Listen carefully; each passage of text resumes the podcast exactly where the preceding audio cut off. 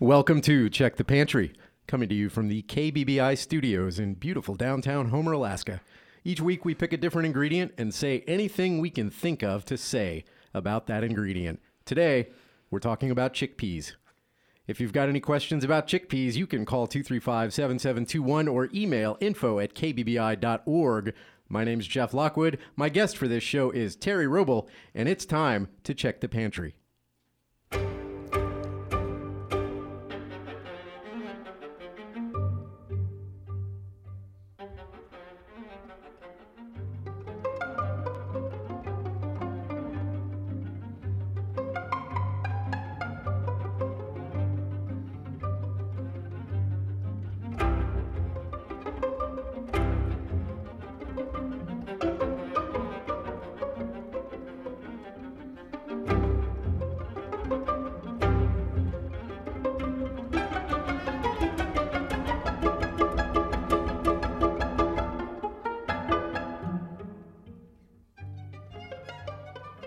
Chickpeas are one of the oldest cultivated crops in the world. Native to Turkey and Syria, the chickpea spread east and west, becoming an important food from Spain to India. It's the world's second most widely grown legume, behind only the soybean. Its English name has nothing to do with chickens. It derives from Latin. Chickpeas were an important food crop throughout the Italian peninsula and gave their name, Cicer, to a Roman family whose most famous member is known to us in English as Cicero. It was suggested to Cicero that he change his family name. Such a great man should not have such a humble name. He refused. It was further suggested by his political enemies that the name must have derived from an ancestor with a warty nose that resembled a chickpea, which strikes me as pretty absurd, considering that there were also prominent Roman families named after the lentil and the fava bean, suggesting that they had first attained prominence for producing important crops. From the Latin cicer came the Italian ceci and the French pois chiche, which transformed across the English Channel into chickpea. Garbanzo is the modern Spanish word, which comes not from Latin, but probably from Basque, and is common in the U.S. in areas of strong Hispanic influence. India knows them as chana, and Indian chickpeas tend to be a smaller, darker variety called desi chana, which means local in Hindi. The large yellow chickpea we in the West are more familiar with are called in India Kabuli chana, after Kabul, Afghanistan, where the Indians got it from. Chickpea flour, known as gram, is used for all sorts of things in India, most famously the vegetable fritters known as bhaji or sometimes pakora. We'll get to those later. The most famous chickpea dishes in the U.S., of course, are Middle Eastern. Hummus is both the Arabic and the Hebrew word for chickpea, and the dish we call hummus is a shortening of its full Arabic name, hummus bin tahini, chickpeas with sesame paste. And then there's falafel, claimed by both Israelis and Palestinians as not only delicious but uniquely their own. Elsewhere in the Arab world, particularly Egypt, falafel is most commonly made from fava beans, but in the region of Israel and Lebanon, the chickpea version is dominant. They've been making them there for as long as anyone knows, and it's easy to find long and extremely heated discussions about whether falafel is mentioned in the Torah or arguing that it is an example of a conquering people taking the food of the people they conquered as their own. Plenty of people hear things like this, and their reaction is to scoff. It's just food, they say. Who cares? It's on the surface an appealing attitude, dismissing the notion of cultural appropriation on the grounds that your background doesn't particularly impact your skill at making bean patties. But of course, this sort of thing matters. I'm originally from Louisiana and have been party to heated conversations about the travesties that bear the name of gumbo or jambalaya elsewhere, often from the same people who also get enraged by the notion that a Mexican might have a beef with white hipsters running a taco wagon. Food is fuel, sure, but it's always worth remembering that something as simple as a bean fritter can mean a good deal more, and that whether it's a New Yorker getting testy about pizza or someone from Wisconsin insisting that it's not an old fashioned without brandy, most of us have some food or another we draw these lines around. No matter how much we insist, we don't.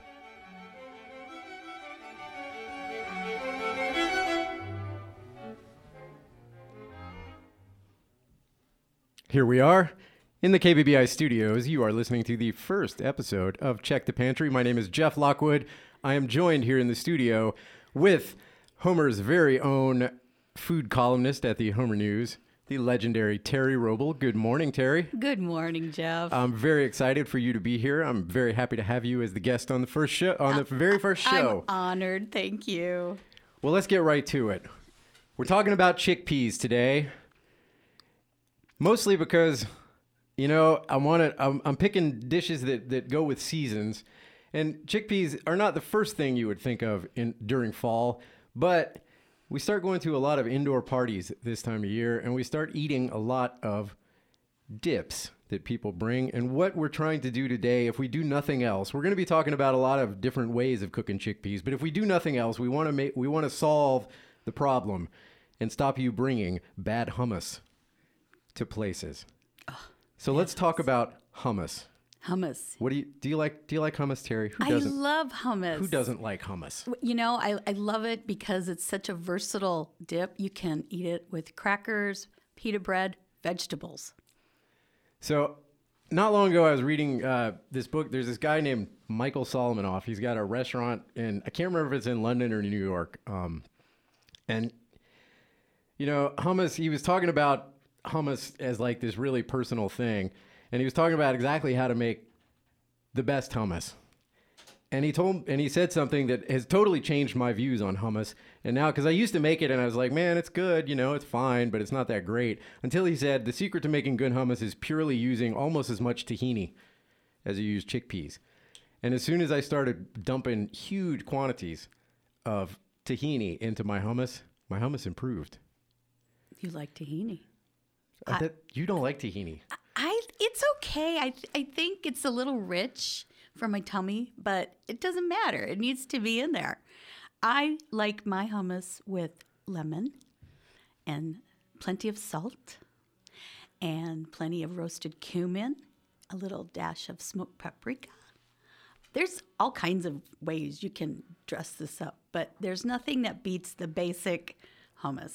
Yeah, because I usually make mine. You know, we were talking earlier about, you know, you you, look and people will have oh it's carrot and jalapeno and you know Yeah, that look fun. oyster hummus and like whatever. You know, like people Oyster. people look at something like hummus and they're like, God, it's just some mashed up chickpeas with some tahini and some garlic and some salt. That's that's kind of boring. You know, like we have to jazz it up. But then if you take the time and you make it right and you make it like with a with a ton of hummus or with a ton of uh, of tahini and a lot of garlic, it's a really simple thing, but it's got so much like potent, exciting. It's it's almost like excitingly mild.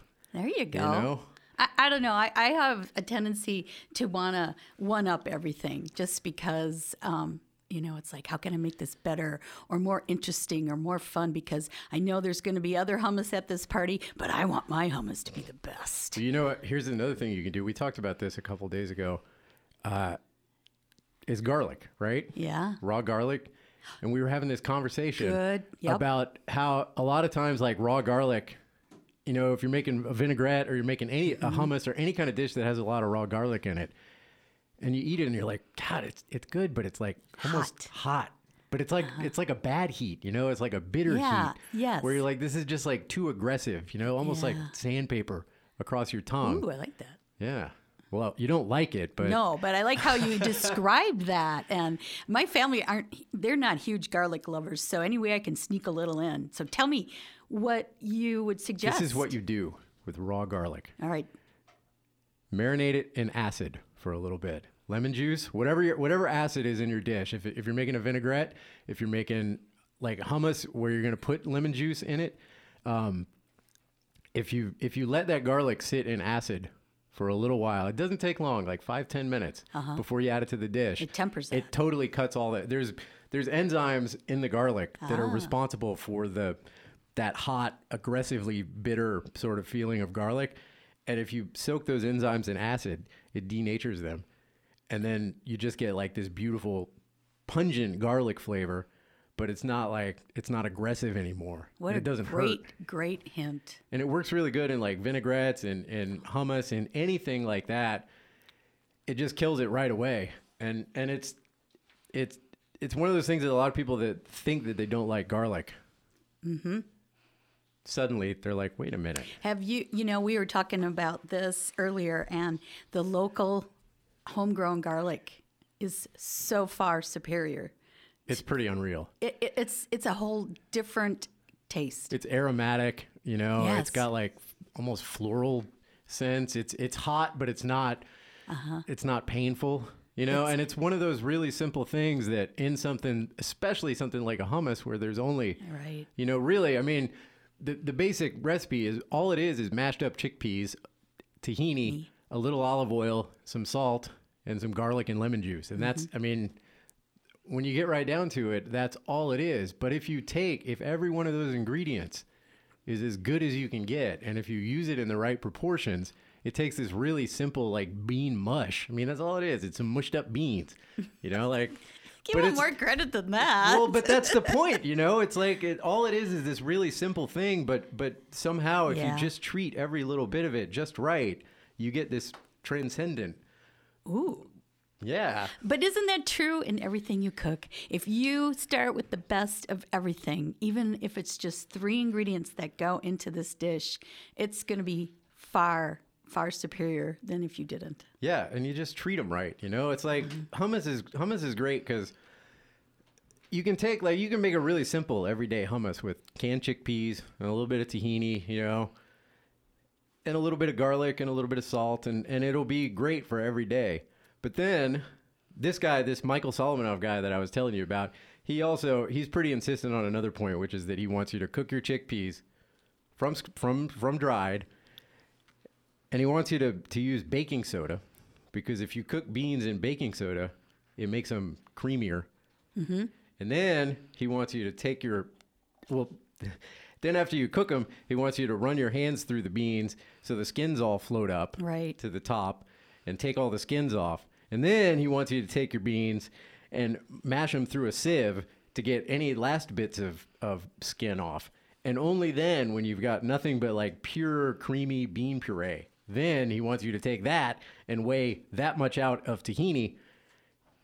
And now you've got like the greatest hummus in the world. And it's all the same stuff. It's just you've taken ev- every step, you've taken it a little diff- a little further, you know? And uh-huh. now you've turned this really simple thing that started out with just some canned chickpeas that were mashed up and you've turned it into like this world-class dish that people ooh and ah over and makes you famous. He, he must have um, a lot of time on his hands and no kids. I think what he has is a restaurant where he's got a ton of uh, cooks, and he says, "Hey, hey, you, spend you the go. next hour, spend the next hour doing that."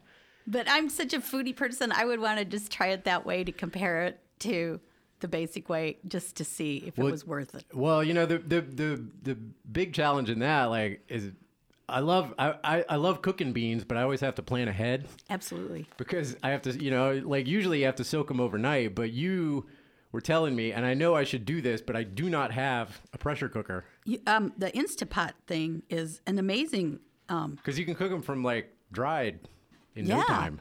Oh, everything. I mean, it's it's a neat little gizzy for the kitchen. I highly recommend them. Um, wintertime is a great time to get that thing going. Um, roasts, lots of stuff. But yeah, you sort and rinse them. You put them in your Instapot with the onion, maybe a little roasted cumin, ancho chili powder curry, whatever you're going to use these beans in. Maybe chunk of ham, you know. Um, cook on full pressure 40 minutes. Um, add a little salt. Oh, and don't forget your water. So, um, 40 minutes. 40 minutes from dried, which is like Yeah. pretty amazing because, you know, I mean, it takes an hour and a half with with, with overnight soaked beans Yeah. to be able to cook them. And I do it all the time, but I, I wish that. I really wish I had a pressure cooker because you know you can't. It's not the kind of thing where you wake up at, at noon and you go, "Wow, you know, I really want some beans tonight." Well, maybe maybe Santa will bring you one. We do have a question, uh, an email to us, I believe, from Finley. What is tahini? Well, tahini is roasted and ground up sesame paste. It's basically peanut butter, except you make it with sesame seeds, and it's it is uh it is the the main component in well it's the it's the other component in the original Arab uh, name hummus bin tahini, chickpeas with sesame paste. And he would also like to know if miso, if you could use miso in making hummus. And you know, you would get, it's pretty different. Um, But why not? what I mean, you could definitely try it. I, I would. It it would be a very different uh, flavor profile. but I don't see. But why not? Yeah, exactly. I mean, that's the great thing. You know, one of the things I love about cooking is like you wonder something like that, and you go, "Well, I haven't really thought of that before," but you try it. Guess what? If it's gross, throw it out. Yeah. Chickpeas are It's probably not. affordable. Gonna, it's probably not going to kill you. No, P- miso's a, a neat thing. I I have been doing a lot of um, reading about it, and anyway, but yeah, Finley, give it a try. Let us know. So now let's say that you're, you've you've soaked all these wonderful chickpeas overnight, and then the next day you wake up and you go, "God, you know, I thought I was going to make hummus, or I thought I was going to make a stew with them. I don't want to do that."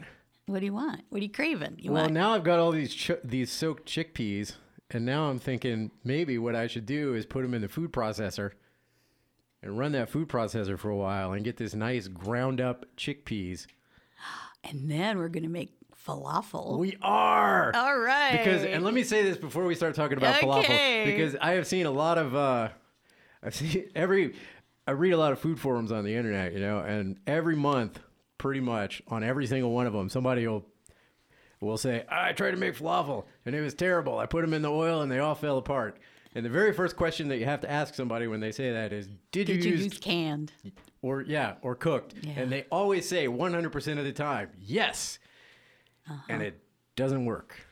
You have to use soaked Yep. but but uncooked chickpeas and a lot of mint. Mint. I have that growing in my garden yet. Doesn't everybody? I just right, planted fine. I thought it was special. I just planted a ti- like two mint plants earlier this year, and now like I have They're weeds. giants of, of mint plants. But that's actually good because I get to use them in falafel. oh, I, I like them in desserts and cocktails. They are good in desserts and cocktails, but they're also really good in, in Middle Eastern food. Yes, I know. I know. Mint. Falafel, um, it's fried. You could fry a, sh- a shoe and it'd be good. But no, falafel is a lot, a lot of wonderful things going on in this little ball of goodness, right? It, it, it is. And we're going to be talking about frying a little bit here in just a minute because we have a very special recipe segment where Terry and I actually did a little cooking together. But let's talk about let's let's expand on frying a little more because a lot of people get sort of nervous about it. And uh, Yeah. so tell me tell me what your procedure is at home when you when you go to fry because you say you usually you fry a lot of halibut mostly. We do, yeah, we do halibut, ling cod, um, sea bass. Um, you know, I mean, I'm from. Do you have a do you have a deep fryer or do I, you have, d- you know, I do have a deep fryer, and you know, it just depends on who I'm cooking for and how many I'm cooking for. If it's just my family, I get my very heavy.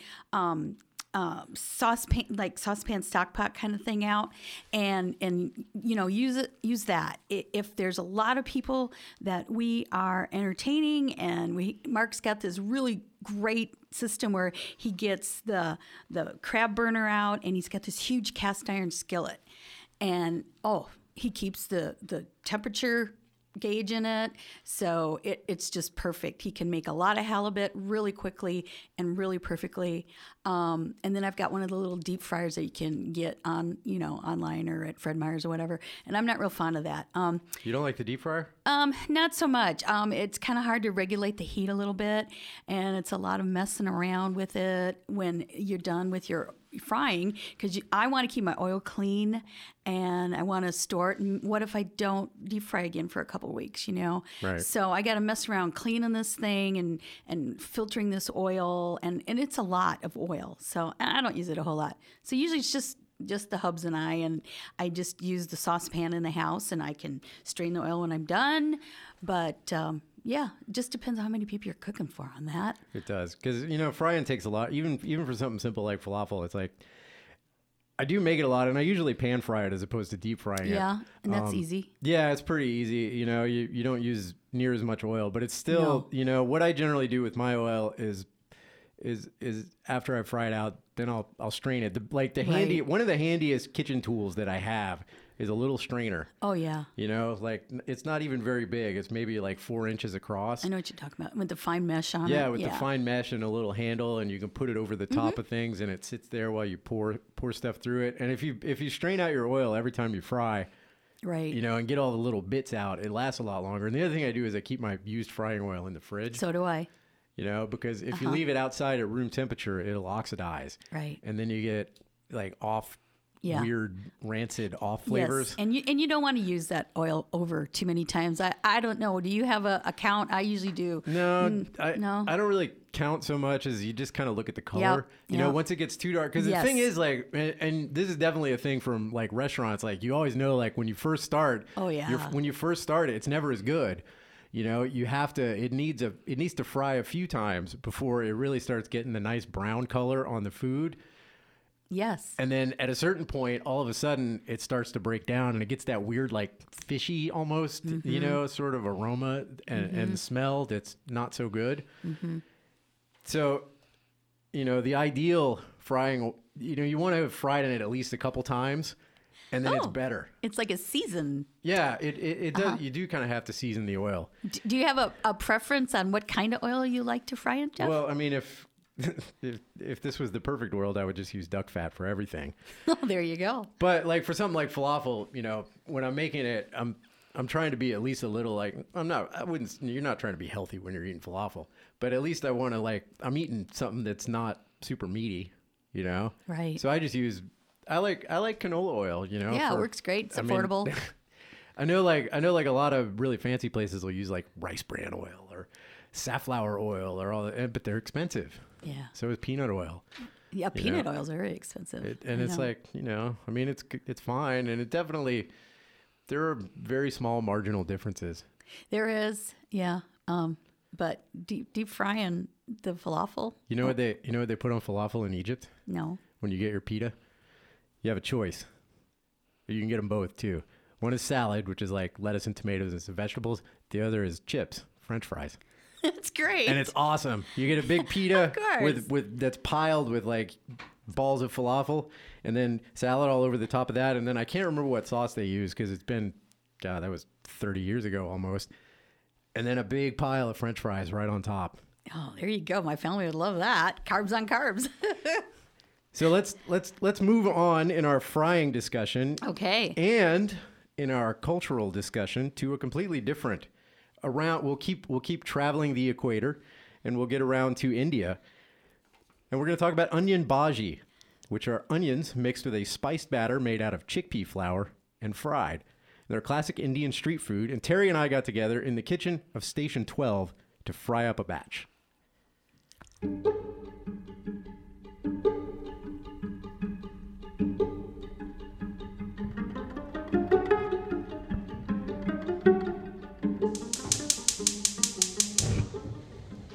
Oh, I love gas. You- you- Now we're cooking with gas. Now we're cooking. My mom always said that. What I'm doing is I am. That is the sound of me shaking a pan.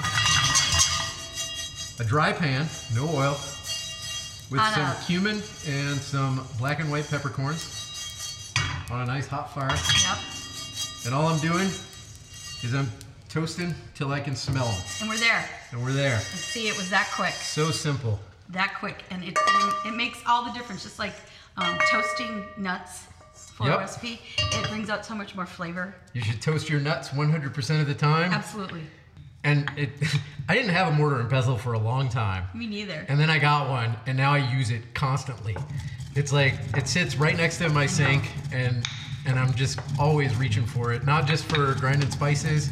And it's heavy. You're, you know, it's a, um, a stone sort of a. I used to take before I had one. Sometimes I put spices in a Ziploc bag and roll them over with my marble rolling pin.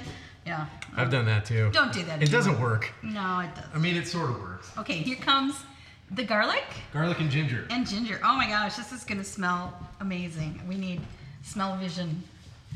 So I got a nice paste here. Nice. This contains part some of the yogurt that is going to go in the recipe, Okay, and uh, now I guess it's time to add it to the onions. excellent. Oh, I can't wait to try this. Okay, so I've got my onions. They are sliced. I could have sliced them thinner. I, I almost sliced them on the mandolin. So they're like little moon, little half moon. I pre-salted them. Yes, and you tell me that now. How? So we got about the equivalent of what? One onion in there, There is one onion in here. and about how much salt did you use? Uh, enough. Okay, right there. um, so What what uh, the, the main binder in this is chickpea flour. which is Right. Why we're doing it on the chickpea episode. Uh, which is called gram.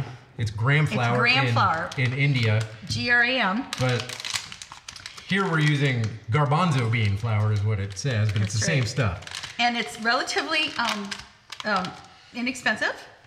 Um, it's a, a sweeter flour. It's high in fiber and protein. So we are heating up oil. Heating up oil. Okay, So we've got a. Terry, I know we, we were we were discussing this, and you're pretty old school. You don't really like thermometers for testing your oil temperature. You don't need them. It's not that you don't like them; it's that you don't need them. Yeah, I mean, you know, I like to know. I mean, I like the accuracy of them, and you know, I think starting out when I was cooking, I didn't have a lot of money, and there wasn't money for extra things like a thermometer, and um, so you just kind of had to kind of wing it. it. It's a time thing. You look at it, and the heat's been on a while, and and maybe the oil is just starting to shimmer a little bit. Shimmering. Okay, so now we're at 180. Okay. That noise that you hear is what I did is I shot a little, just a little shot of water in there. And this is how, you know, you you said you like to use batter. The way my mom taught me how to how to test your oil is to flick a little shot of water in it. Mm-hmm. And you can hear the sound that it makes, and you can hear that it takes a minute for it to really start sizzling. Mm-hmm. You know, it's like it goes in, and there's like a pause, and then it kind of goes, but it's still sort of a low pitched sizzle, right? Mm-hmm. But as it heats up, you can hear it. It starts to sizzle a little faster, and the pitch keeps going up. So right now, I am at 341 degrees, Getting close. and this is what that sounds like.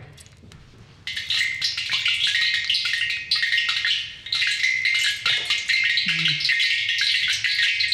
Think you're ready. All right, All right, so now you're I'm gonna gonna do a tester. a tester. It's a good thing. Frying stuff is like is a little like pancakes. It's a good idea to Yep. to try one. One. You know, especially something like this where the consistency of the batter is really important. Yeah. All right, be careful when you're putting it in. Ever so gently. Okay, it looks perfect. It looks like it's just frying perfect. It's getting a little golden and crispy. Oh, that looks You know, with small stuff like this, once it's colored, it's, done. Yeah. And then we have a taste test coming Right. up. You know, it just looks amazing. And I'm going to put this in my mouth right now. So, excuse me. Mmm. Excellent. Yeah, I could eat a lot of these.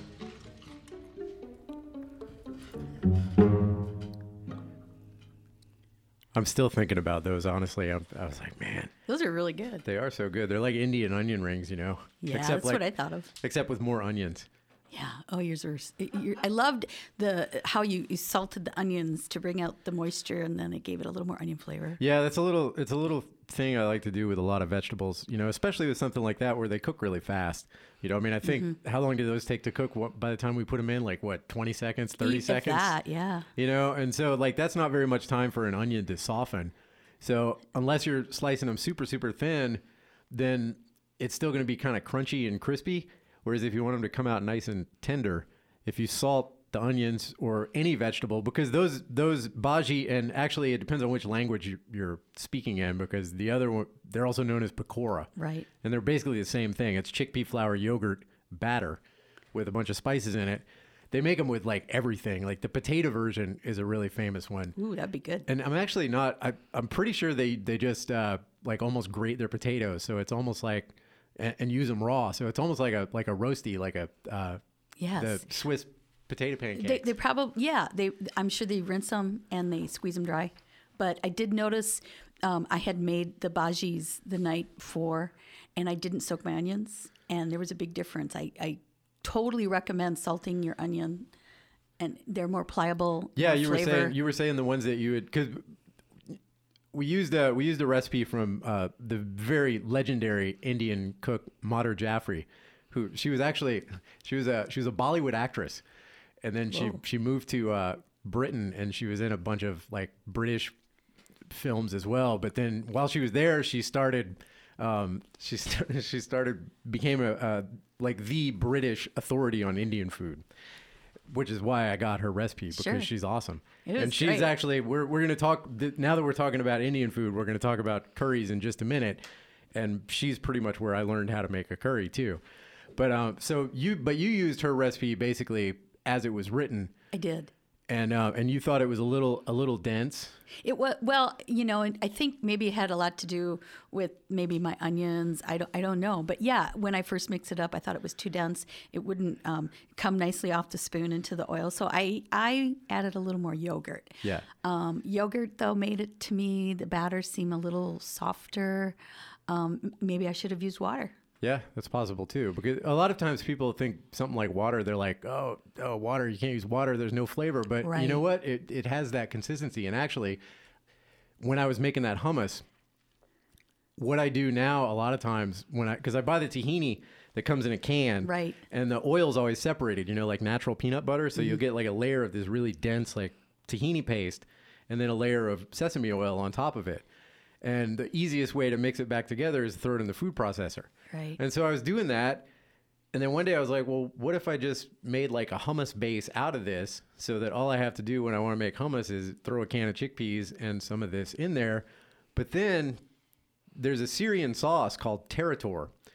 And they make a variant of it all over like every Middle Eastern country basically has a, a version of it. And what it is, it's almost like a it's almost like goddess dressing, really. Right. Like it's lemon juice, garlic, salt, and tahini, and then you thin it just with enough water to make to make it not quite. It's almost like a mayonnaise consistency. Which the first way that I had it was in a was in a chicken dish. It was a cold chicken dish with this stuff on it. But those are also the ingredients of hummus. So if you just have this stuff laying around, you just dump it in the hummus. Like a base. What's it called again? Tarator, Tarator. Tarator, oh, T A R A T O R. Yeah. Well, there's actually. Eh, uh, Tarator is the Syrian version of that, but then they use the same word for a bunch of different other things in different countries. It's one of those deals where you're like, you're looking for one thing and suddenly you're going down all these little rabbit holes and. But anyway, back to the water point. Yes, you Yeah. can. If your if your batter is too thick, use water. Don't worry about like you know, oh, it's it doesn't taste like anything. It's not there to taste like something. It's there for consistency. No, there was already enough going on in, in those that it didn't need any more flavor. The spice mixture was perfect. The aromatics were perfect. You had some cilantro in it. Yep. Um, that little bit of green color, good eye appeal as well. Um, and yeah, it was. They were tasty little buggers. I know. I, I would. What do you, what would you what would you serve it with? Because if I feel like you know if I was going to serve it at like a like a dinner party or something, I'd want like some sort of yogurt dip or You you could do that. You could do like a, a tzatziki. Um, I found a like a tomato chili um, cold type thing you don't cook. That sounded really good with it. Oh, nice. You could do like a herb um, yogurt mixture. Maybe how about a little lime juice instead? You know, um, yeah, and a beer. it sounds like a good beer's appetizer. beer's with a like beer. the, beer's like the universal sauce. It goes with There we go. everything. I was even thinking, you know, I, I put beer in my my batter for my fish. I thought, well, if there's a beer open while I'm making these, Well, I'll just put a little beer in it to thin it out. Why not? it's funny that you that you mentioned beer being like a sauce because that'll come into play later in the show. Excellent. So let's talk about now that we're in India. And it's hot. It is hot. It's 50 degrees and it's the middle of October. I know. It, it's basically we basically live in India now. So so now that I live in India.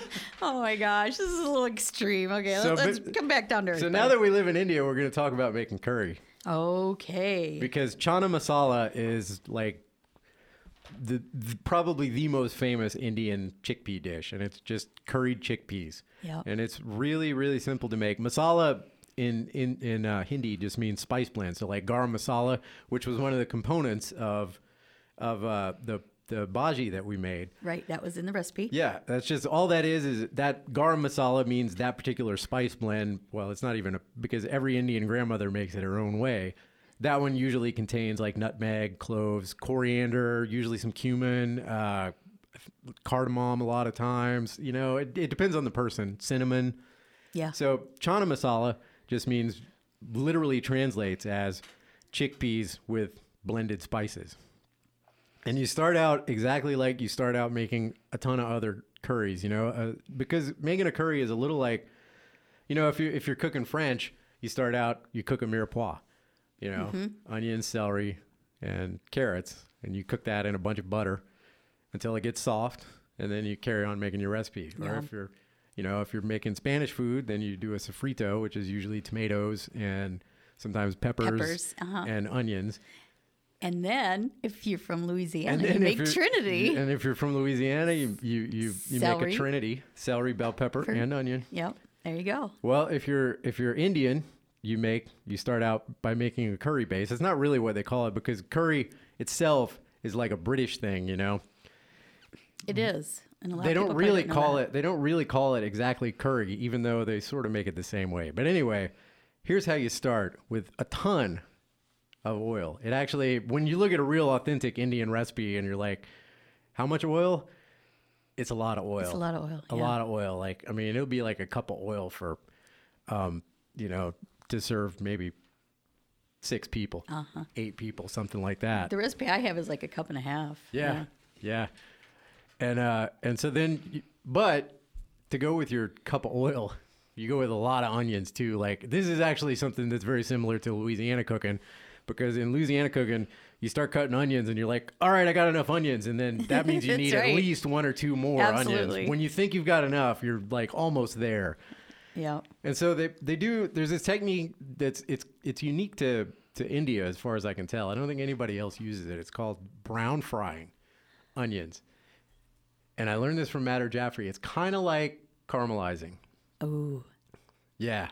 Ooh. lots of flavor. So, lots of You're sweet. trying. Yeah. You're you're trying to get the onions sweet, but it's also you cook them hotter. You know, because like when you're caramelizing ah. onions, you cook them low and slow, right? It takes like an hour. It's like kind of a it's it's a process. Mm-hmm. Well, this it takes like 20 minutes still. It takes a long time, but you do them hotter. So you get them like half caramelized and half uh, browned. You know, almost like sautéing onions. And then you get and then it's sweet, but it also has this like sort of aggressively like savory edge. So you do them on like medium to medium high heat. You cook all and you fry all your onions in this enormous quantity of oil. in this really big pan. Yes.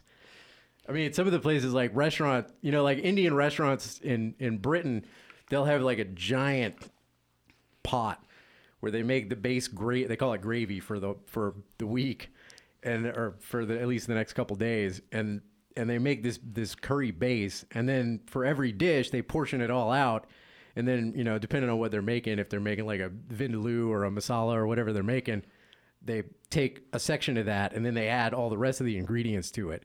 So like from this one huge thing of these spicy onions, you can make like 15 different dishes. But what you do is first you toast your spices, which you heard us doing thanks to the magic of radio. You heard us doing that during the onion That bhaji. was perfect. And so you toast them just till they're aromatic. Quickly. Quickly. It happens really fast. It does. It happens. Yeah. If it, there, it's really easy to burn them, so you got to watch them. you have to smell them. As soon as you, you smell that that fragrance, they're done. Yep. And then you dump them. You know, nowadays a lot of times they use a spice grinder, but we were using mortar and pestle, which I've started using a lot because they're so easy to clean. You know, you just rinse them out real fast, and it's great. So you grind them all up, and then you mix them with a little bit of water because, and what you're doing with the water is you're you're keeping the spices from burning. Because if you throw them in the hot oil right away, then they'll burn. It's really easy for them oh, to burn, and then they get bitter. Good. Good. I'm glad you shared that. But if you throw them in with with a little bit of water, it protects them while that water is cooking away, and it mellows everything out. And so then you wind up with this base of like onions and oil and and the spices just permeate the oil. And you can use really whatever spices you want. You can use cumin, you can use dried chilies. Um, you can use coriander, fenugreek. A lot of Indian res- uh, recipes use fenugreek, black black peppercorns, anything you want, basically. Turmeric if you want the color, Yes. because it makes it nice and yellow. And then you just cook your chickpeas right in that. Or you can take already cooked chickpeas and dump them in. Did, did we add ginger and garlic to this um, gravy? Of course we do. I knew that. All right. I just wanted lots, to make sure everybody lots and, knew. Lots and lots of it. And then actually what I would probably do before I even added the chickpeas, I would probably cook down a bunch of tomatoes. Yeah. you know, cook them down until they're a nice pulp. And then if you add the, the chickpeas after that, you can add them already cooked because if you if you try to cook the tomatoes or the chickpeas in with the tomatoes, Yeah, you want to do that. it'll just take forever, you know. And how much salt? Just enough? Enough, Terry. Enough salt. yeah, I just had to do that. Okay. Well, I mean, you know this too. Like the number one, the number one thing like that makes somebody a good cook versus not a great cook Good palate. is is that good cooks use lots of salt. They do. Sometimes I get a little heavy-handed. I gotta, I gotta watch that. It's only heavy-handed if you if you taste it and you're like, oh, I taste salt. Yeah. But you know, like I, you know how I, you know how I visualize it when I'm trying to get the salt level right, is I think about, um, I think of salt as being like, um, the focus on a camera.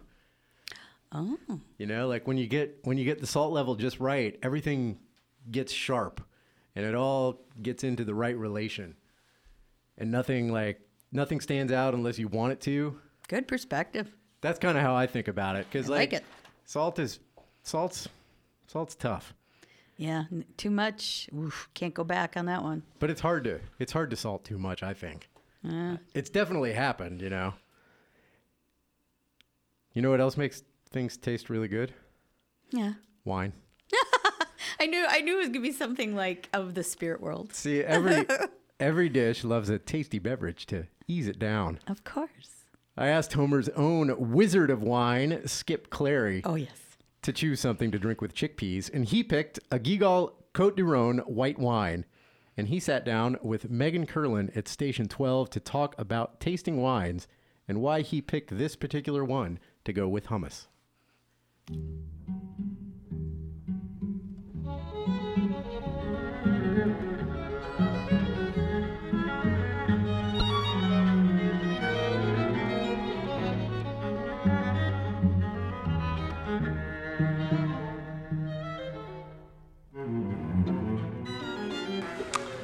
So I am not a wine drinker. So when I smell this, it smells like wine.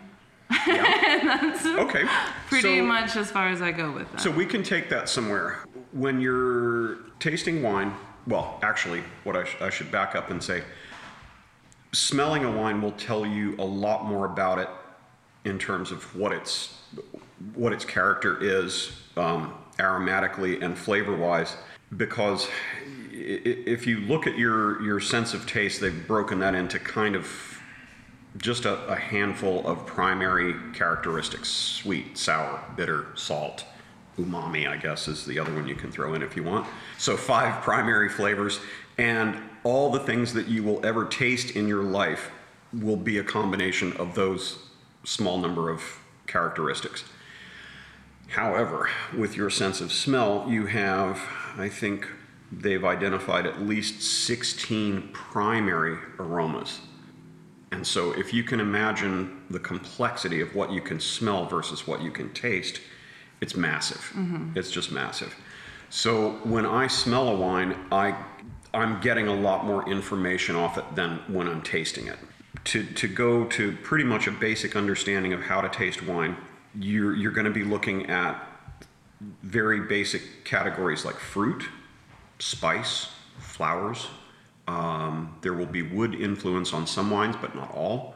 And then there's other kind of in the other category, like Sauvignon Blanc from New Zealand, cat pee. You can definitely get a, a, a eau de litter box off that. Wow. And that's not a, a derogatory term. It's just there it is. Right. And you can't deny it. So you get uh, like on this wine, um, just to kind of get things started. I pick up things like maybe peach and nectarine Yeah, rather than apple. yeah, it's it's more of stone fruit, but also um, there's a little bit of floral on that. This tends to be more like spring, kind of like a generic blossom, like apple blossom, peach blossom. There, It's just that white flowers. it just smells like your average white wine to me, I guess. Right. It's- Okay. There's nothing that stands out that is amazing to me. Mm-hmm. Right. Yeah. So what we're going to do is, when you taste the wine, rather than just knock it back and swallow it, give it a give it a good chew so that it gets all around in there. There's a thing. Uh, I'm kind of loath to try and get somebody to do this if they haven't done it before, but there's a Okay. if you do that, it aerates across your olfactory bulb, which sits at the back of the palate. And there's just a ton of nerve endings back there. Okay. Give it a good chew, swish it around.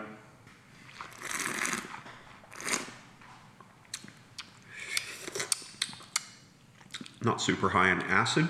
Yeah. Definitely got some alcohol. I Um, feel that for sure. I picked this wine to go with. Uh, this is for the the chickpea. I'm just going to go ahead and pull some hummus off my cracker here. Creamy texture, and that's why I picked the wine for this. It lets the flavor of the hummus come through. There's enough acidity that can slice through the olive oil a little bit, but you want your hummus to be nice, creamy texture. You can taste the tahini still. Mm-hmm. I think the wine basically, in this case, serves uh, more like just a a very mild sauce, if you will. And that's quite often that's how I like to pair wines. I don't want them to overpower the dish. Yeah. Yeah, because I do like following the hummus with the wine because it's Yeah. less winey tasting. Yeah, yeah, exactly, exactly. um, this wine has been through a process called um, secondary malolactic fermentation. It's not an alcohol fermentation. Malic acid is the acidity that you get in apples. It's a very tart, bright acidity. What happens is these enzymes will convert malic acid to lactic acid, like cream, milk. That gives the wine a much creamier texture, uh, which is why we have this with the hummus rather than something that's got that really bright malic acid in it. You want something that's kind of buttery, creamy, a, a more lush mouthfeel. It just makes you think of smooth. This just stays on a nice even keel and lets the food do the talking and I that's does, that's yeah. why I picked it. And- Yeah. Right. Yeah. Because most of my um, existence is just like eat as fast as you can and Right. like drink whatever's around you really Yep. quick and just get it over with Get and move done. on to the next thing you need to do Right. in life. And I never really take the time to like, you know, consider what I'm eating Mm-hmm. um, and what I'm drinking. Yeah, and, and a lot of people are in in the same boat. Um, they just they just want a glass of wine, or they just want a beer. They just want to get Mm-hmm. it done, you know. And But it is nice to take the time to do that Mm-hmm. when you do have the time to do that. Or most of my meals are just like what's quick and what's easy Sure. and what can we do in 20 minutes because I got this kid that Right. won't leave me alone. okay, I would get But I two them. things. I would get two things: a really nice bottle of dry rosé and a babysitter. that pairs great.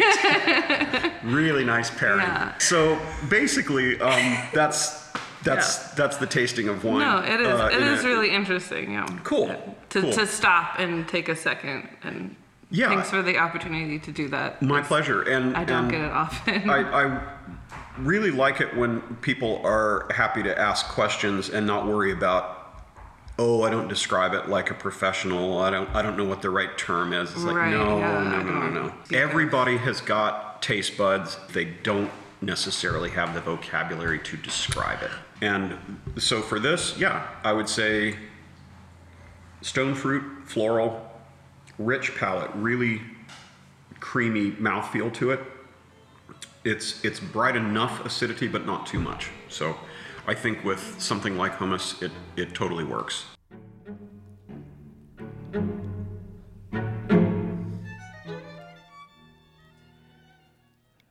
We really had a lot of fun that day with uh, with Skip tasting, and I really I was glad that I was glad that Megan opened the gets the first one because she talks about you know she's not really into wine, and I wish that I wish I had it recorded later that day where she was still talking about how tasting that white Cote de Rhone with the hummus and suddenly seeing like the textural similarities between the hummus and the wine like she was like she, she couldn't believe it It's a revelation. yeah it was like I she it. it was like little curtains opened and she was all of a sudden seeing this world that she hadn't ever seen before Gosh, I'm sorry I missed that. and it was it was great you know i mean we're, we're really lucky to have somebody like skip around here. Skip is very, very good and very enthusiastic and very knowledgeable. But you see, he talks about it. He talks about the wine being like a mild sauce to the food, which is exactly what you said when I said, "Hey, what would be a good sauce for the bhaji?" And you said beer.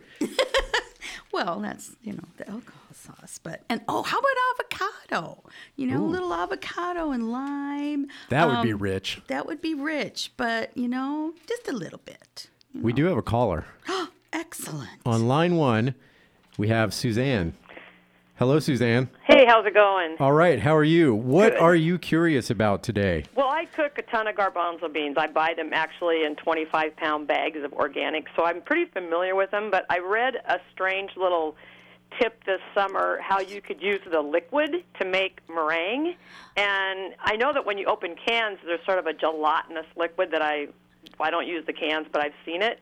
So I'm just wondering if you if they're talking about that stuff or the liquid that's actually left after I cook the garbanzo beans at home, or if both would work. Know anything about that? I you are talking about aquafaba.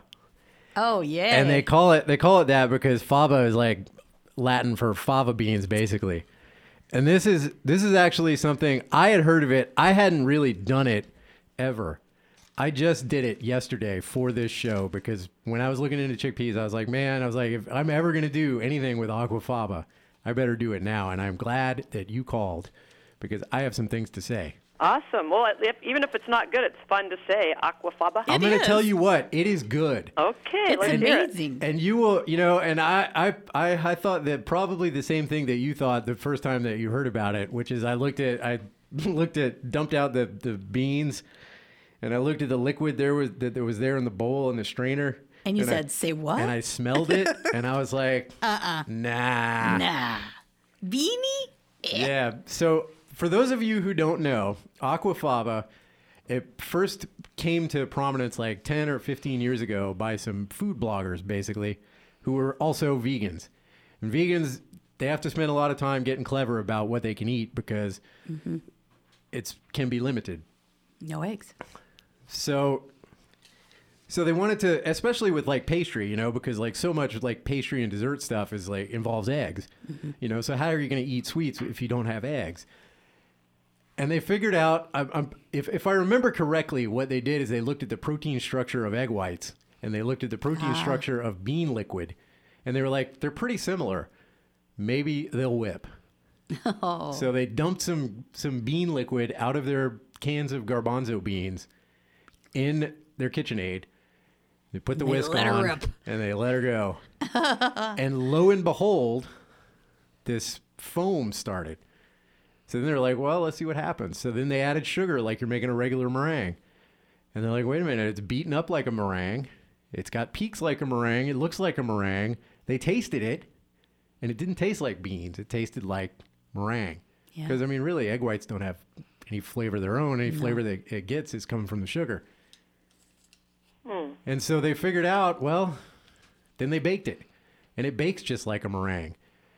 And then they now they do like Terry, you found a list of like oh all the stuff that they're doing with this. Pavlova's, lemon meringue pie, um, nougat fudge, baked Alaska, strawberry ice cream, yeah. buttercream, marshmallow fluff. and they're using this liquid from canned beans. And and you asked, like you said, you you do most of your uh, chickpeas cooking from scratch.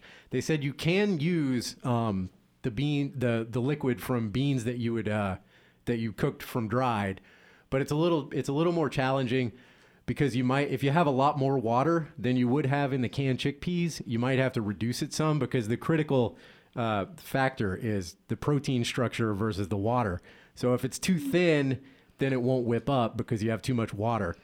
So- Right. Well, I'll give that a try. I think it's pretty interesting. I actually brought it up, was sitting around with a group of friends this summer, and I said it, and they all just looked at me like I was crazy. And I'm like, no, I'm pretty sure I read this somewhere. I didn't just bring it out of the it sounds brain. totally So- nuts, but yeah, if you want to try it with with dried, what I would say is is get a can of chickpeas and dump it and dump it out and look at it, and then try to get the consistency of your of of the liquid that you made from scratch to be about the same. Okay, awesome. I'll give it a try. Thanks. Yeah. Thanks and- for calling in. And Terry, I made so like I said, you know, I made um I made something with it the first time yesterday, specifically for this show because I was like, I have to do it, and I brought them into the to the station today, and all they are, they're they're simple little meringue kisses. I made them with equal weight, exactly like I would make a regular egg white meringue, equal weights, uh, uh, aquafaba and sugar, Sugar. and a little dash of cream of tartar, and a little shot of vanilla extract. And Terry, could you tell the difference? Oh my gosh. No, they were fabulous. And I have a very, I'm, I'm really, really impressed with what you do with these. So, no. And everybody in the station was like, uh, you know, they all, I, I didn't tell them what it was. I just gave them, I was like, here's some meringues. Meringue. And they eat them and they're like, oh, these are awesome. These are great. And I'm like, well, they're vegan. They're like, what? No bean flavor. It was just like you were eating egg white meringues. Yeah. They were fabulous. It was, it was unbelievable. So there you go. They they figured something out. Science experiments. I'm glad that you made them because that there there we could share that. I know. Well, it's it, it, it's not something you would just think about, you know. But it's it's it, now it's like you know because a, a lot of egg white meringues you use those because you know you've used the eggs to make like Right. custard or the the filling for a cream pie, you know. So now you have all these all these uh, meringues left over or this white left over, And you so can you make, make meringue, meringues. and they don't take long. And this is like so now you've turned the whole can of garbanzo beans into a vegan egg because you can use the garbanzo beans for other stuff. Sure, yeah. And they don't take long. A little almond extract in there. Oh yeah, delicious. We are just about at the end. I think we're going to have to say goodbye to everybody for this week. I would like to thank my guest, Terry Rubel, for coming into this very first episode of an ongoing series produced here at KBBI. Check the Pantry. Thank you. It was great. Thanks, Terry. You're welcome. Anytime.